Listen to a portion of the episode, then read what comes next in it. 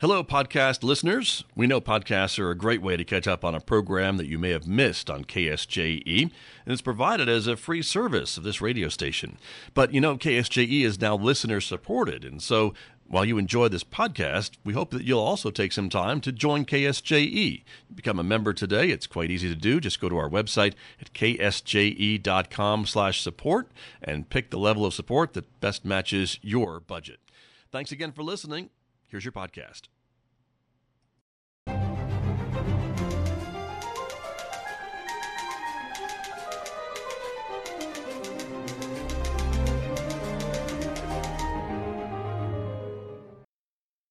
Welcome back to Write On Four Corners. I'm your host, DelSheree Gladden.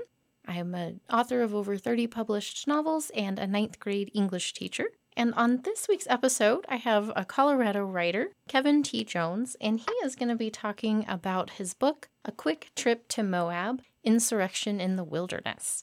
Kevin, go ahead and introduce yourself. Oh, hi. Thanks, DelSheree. Yeah, I'm Kevin Jones. I'm an archaeologist and a writer, and I live in southwest Colorado. A Quick Trip to Moab is my most recent novel.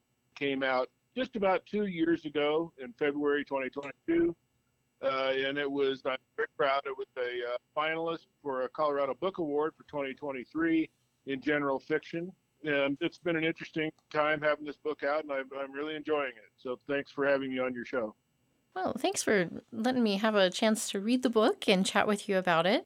I was able to read it over the holidays and really enjoyed it. It was really fun and it brings up a lot of interesting topics that I think are very relevant to today's world, and we'll dive into that. But first, give our listeners just kind of a brief sense of what the book is about. Well, the book, uh, the general storyline of the book is there's a fellow, an average citizen, driving from Salt Lake City to Moab. He's going down there to pick up a piece of artwork that he's purchased and is having framed for his wife's birthday.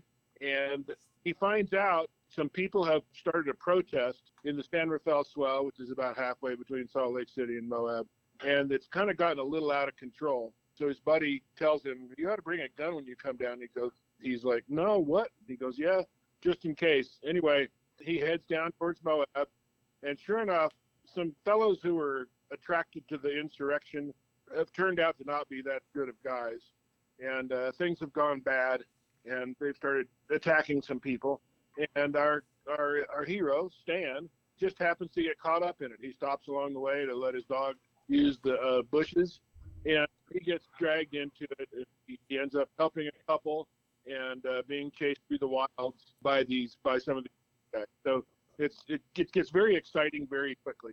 It takes place mostly in the San Rafael Swell of Utah, which is a really wonderful and rugged area. Wonderful. Well, thank you for giving us that overview of the story. Now, uh, our listeners will know what we're talking about once we dive in. so, obviously, with your uh, background in archaeology, I can see that being an inspiration for the setting and some of the the aspects of the story. Um, so, tell us a little bit about your career and how that played into your inspiration for setting the story here and working some of those archaeological elements into the story. Sure. I uh, I grew up. I actually grew up in national parks. My dad was a national park ranger, and I uh, in western Colorado when I turned went through high school. Actually, Rangeley, if any of you know Rangeley is, um, kind of a sister community to Farmington, very very much an oil and gas area of western Colorado. Then I went to college at uh, Colorado State University, and then worked as an archaeologist for a few years and decided I wanted to go to graduate school. So I went to graduate school at the University of Utah and got my PhD there. And I ended up spending uh, my career as state archaeologist of Utah and left that about 10 years ago and concentrated on writing. I published a uh, an anthropological novel when I first started publishing. It's based on hunter gatherers I lived with in South America when I was doing my dissertation research, people who had just come in peaceful contact with the Europeans and Paraguay in the area. And their stories were so compelling, I wrote them into a novel, which I'm very proud of, called The Shrinking Jungle.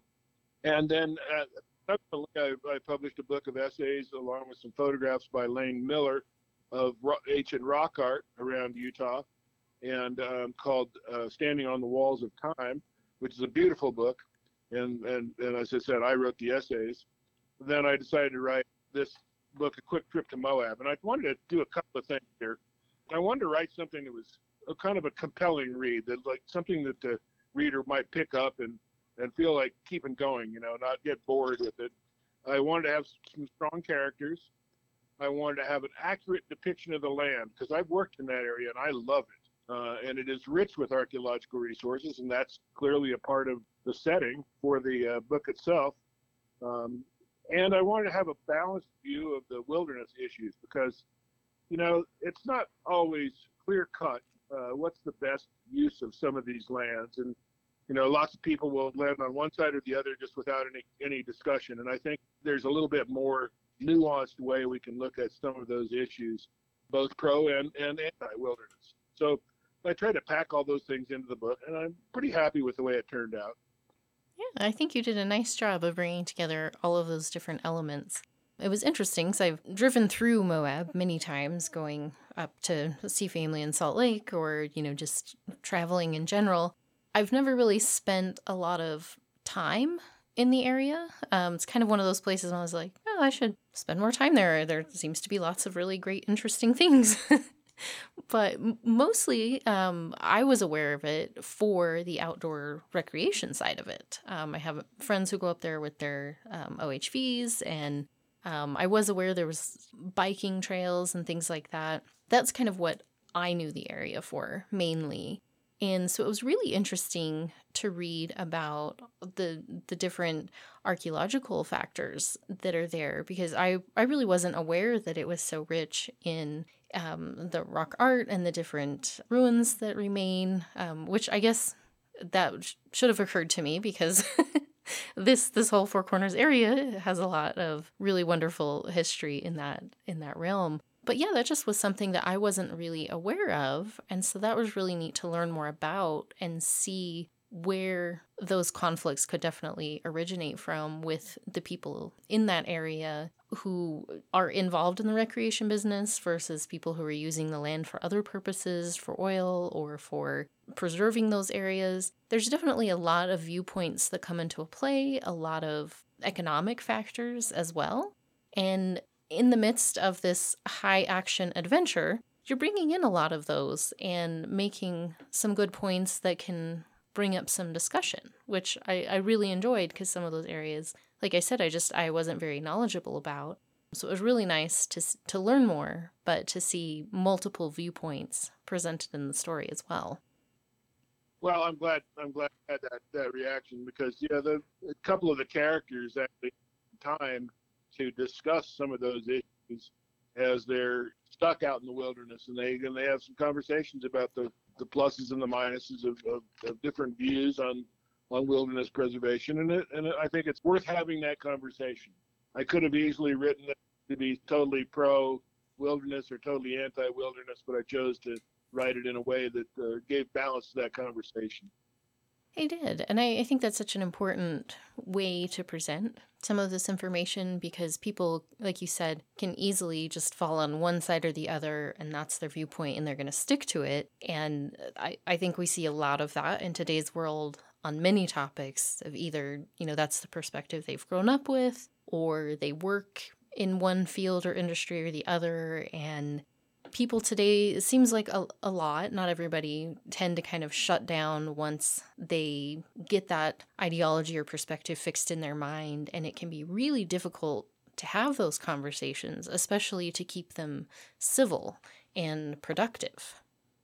Oh i agree. I agree. And one of the things that i did was and it's really spurred on by a couple of things that have happened in the last few years in this area.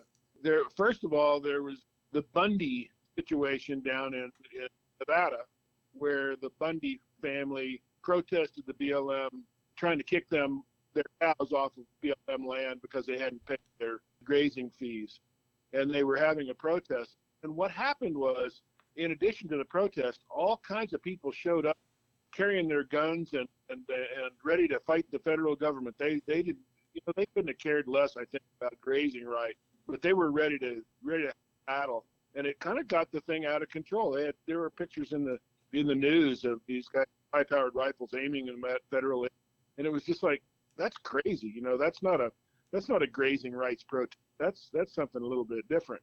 And a similar thing happened over Blanding, south uh, eastern Utah, with a pretty well-known local uh, politician, Phil Lyman, who started a uh, a protest ride on his ATV to protest the closing of a of an old road uh, that was BLM determined was damaging archaeological sites. And he started a protest ride, and sure enough, a whole bunch of people showed up, including some Bundys who had never ridden in that area, never known, didn't know any of the issues at all, but they were ready to cause some trouble. And they, they carried guns and they rode.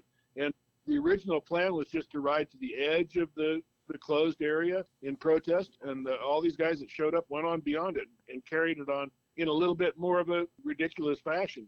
So that's what happened in this situation in my book that these people have a legitimate protest and they go out to protest the closure of these roads.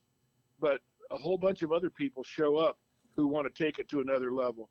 And I think that happens that happens a whole lot. That happens on on any any kind of a protest. All of a sudden, some people show up who want to throw bricks, who want to carry guns, who want to start a fire.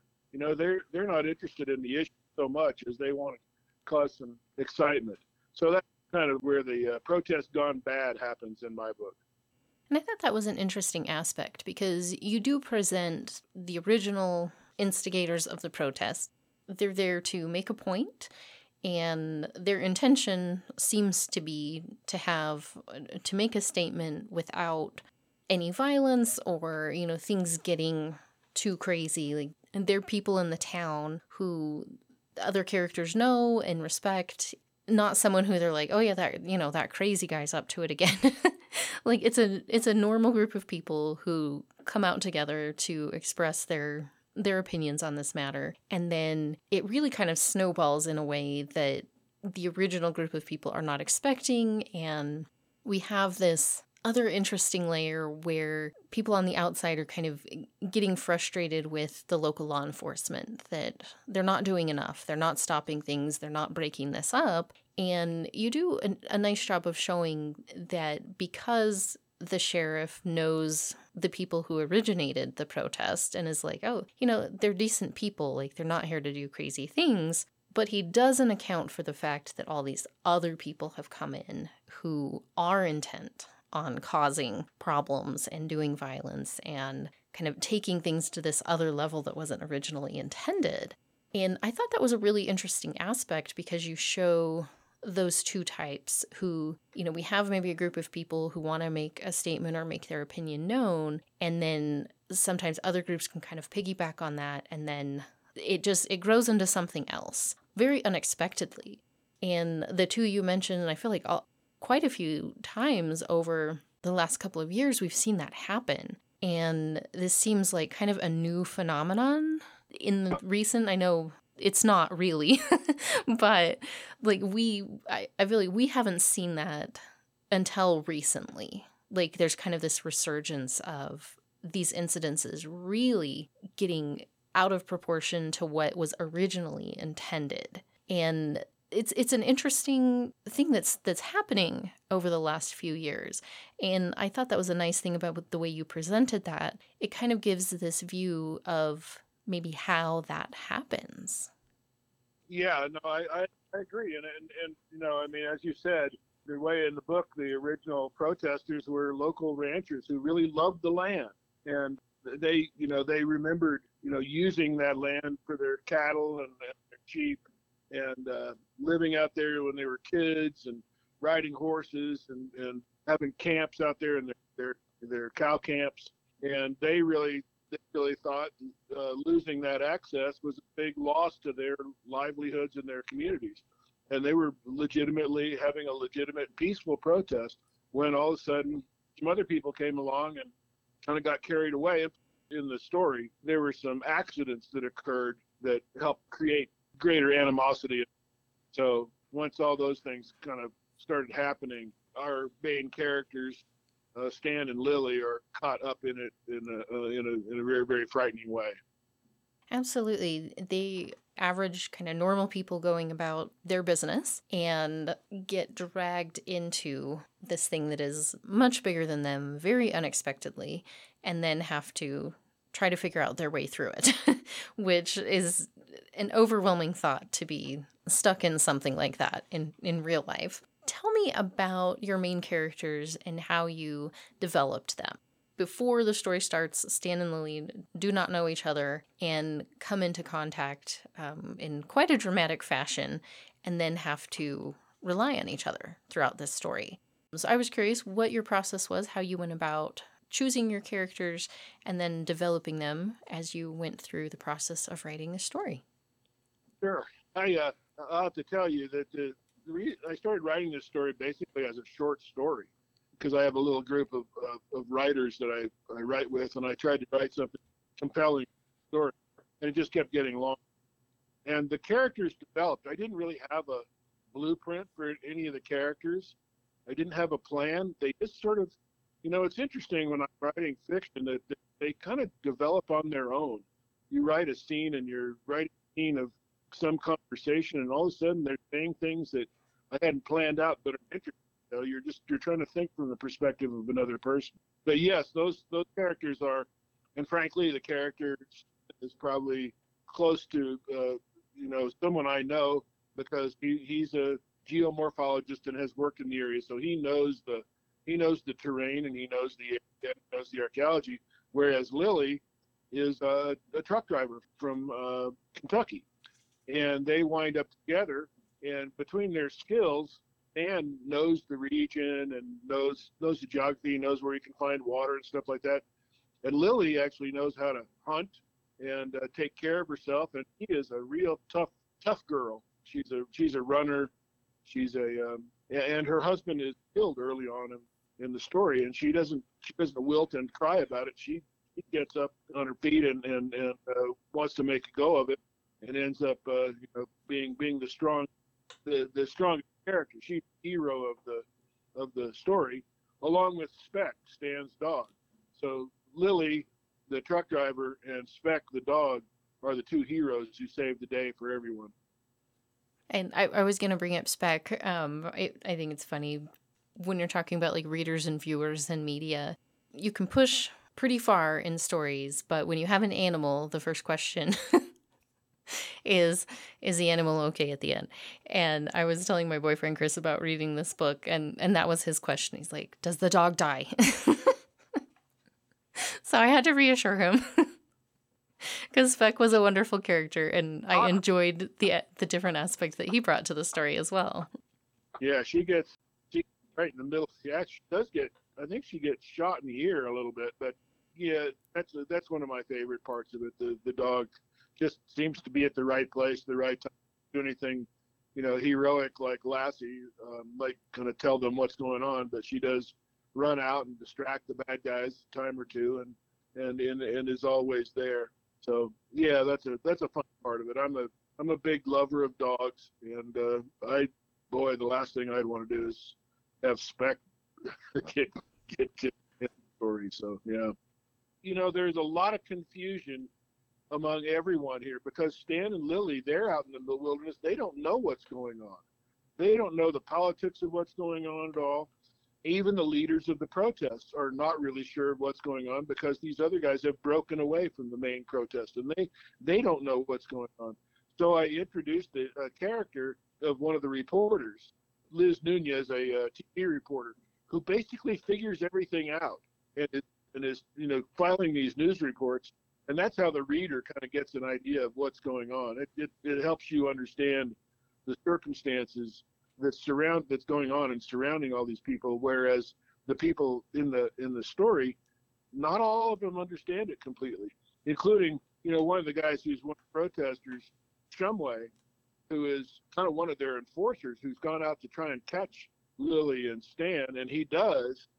But it turns out he's a real good guy, and he's been he's been carried along by these kind of bad guys, and he kind of finally figures it out and goes and um, uh, goes and, and, reports them to the to the uh, authorities. So, you know, he, he turns out to be he's a scary guy that uh, comes and and and and captures Stan and Lily, but he turns out to be a guy who saves the day. So I've, I've tried to make it so those those characters are complex and, and believable. And I've done that.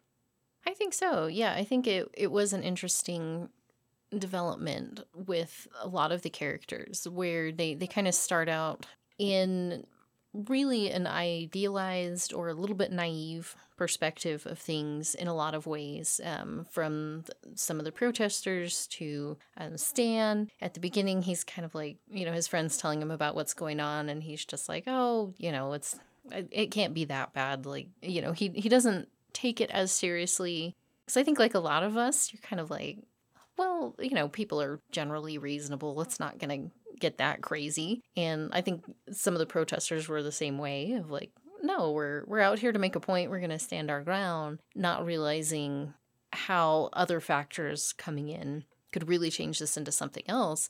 And you see those changing viewpoints over the course of the story and how as their worlds widen and they see more of what's going on, you're really kind of forced to confront some of those aspects and and make some choices and decisions and I I liked that you know the the quote unquote bad guys weren't static. They underwent development as well, even though you know we don't get to know them as much. They're not on the page to the same extent that Stan and Lily and Speck are. But we still get that development, which I think is really important in the antagonistic characters to have more to them than just they're you know the villain or the problem or the source of conflict in the story. And only our our heroes need to develop and change and grow over time.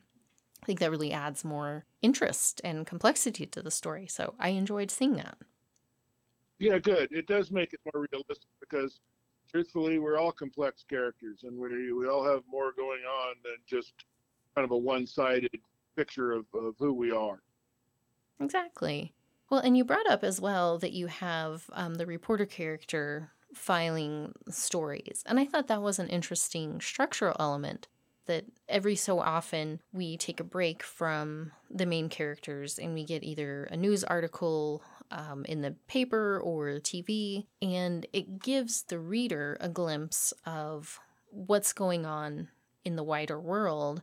And then we get to contrast that with our main characters and what they don't know.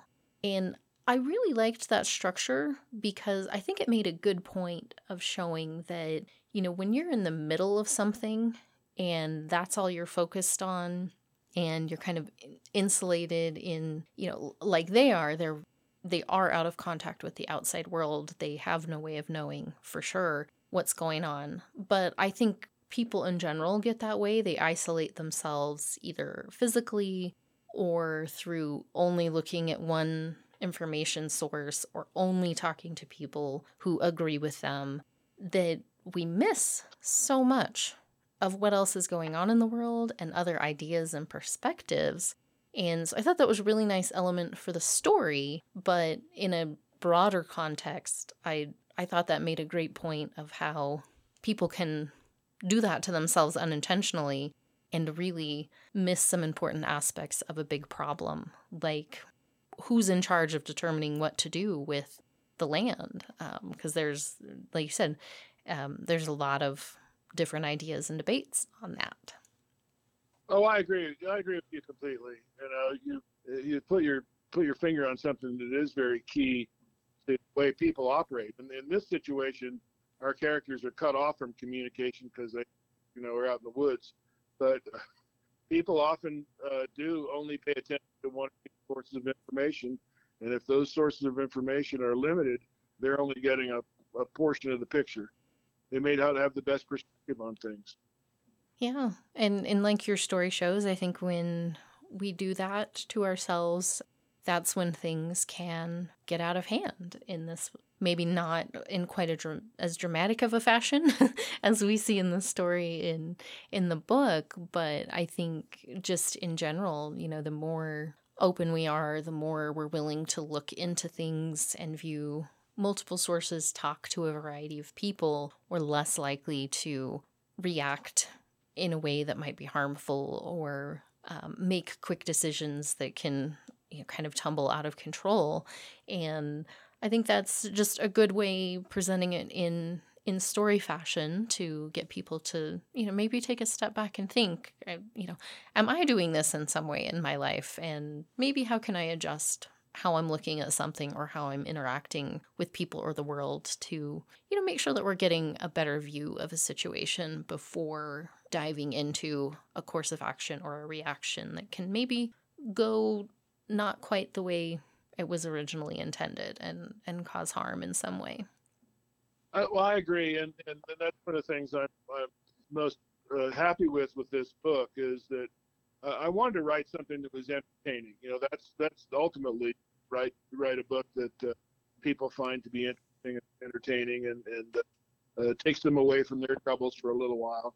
But I also wanted to um, educate people a tiny bit, telling them about this wonderful place the Centerville swell of, of Utah, and maybe offer them some opportunities to think about some things in a different way. So without making it too pushy or anything like that, you just slide those things in into a, into a um, an entertaining story.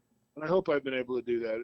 It's a I, I, I've been very pleased with the reaction to the book, and um, I'm delighted to talk to you about it. I, I think you've put your finger on a number of the really important points. Yeah, I, I think you did a great job. Um, I really, it, it was a fun read and it was also an interesting and engaging read, which is all the things I hope for in a book. So that was good. great. We are already almost out of time. Um, so before we wrap up, I wanted to ask what are you working on now? Well, I have another novel that I have completed, and I am uh, currently kind of casting about trying to decide if I want to f- try to find an agent or to uh, try to find a, another publisher for the book. And it's um, it's an interesting it's an uh, journey you go on when you when you uh, try to do that. But uh, I'm I'm happy with this this new book. It's very different from Quick Trip Moab. Um, it's called Barbara's Desert Cafe, and it's set in a mountain valley in Utah uh, and, and takes place in, in several time periods from pioneer days on to modern day. Um, but it's about a, a, a, little town that's kind of out of the way and, and uh, lost from uh, the rest of the rest of the state for a long time, and it develops quirky characters and some uh, unusual circumstances. Includes including involving ancient rock art in the Native American communities. So we'll see. I've uh, I'm very happy with it, and, and uh, maybe I'll be talking to you again sometime about another book. Yeah, definitely. Keep uh, keep in contact. It sounds really interesting, and that'd be fun to have you back and chat about that one. Would love to. Well, and before we go, um, I just wanted to remind our listeners that the book is called A Quick Trip to Moab Insurrection in the Wilderness by Kevin T. Jones. And Kevin, where can people find you online to stay in contact and stay up to date on your future projects?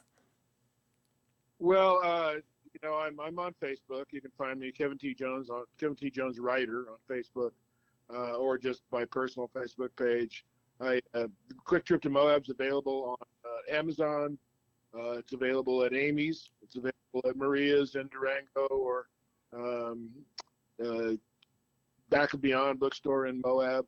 So it's it's available in the area, and um, I hope if anybody feels like it, they can get a hold of it, or they can give me a give, drop me a line on the um, on Facebook.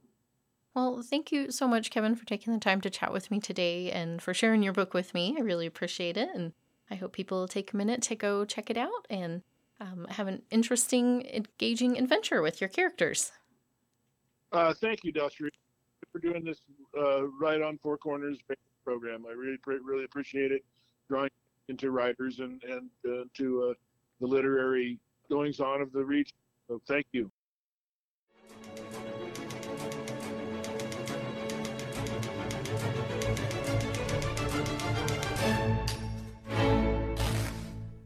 Did you enjoy that podcast? We hope that you did. And if you did, share it with your friends. And if you really want to keep podcasts like this coming, please support KSJE. You can do it easily online at ksje.com.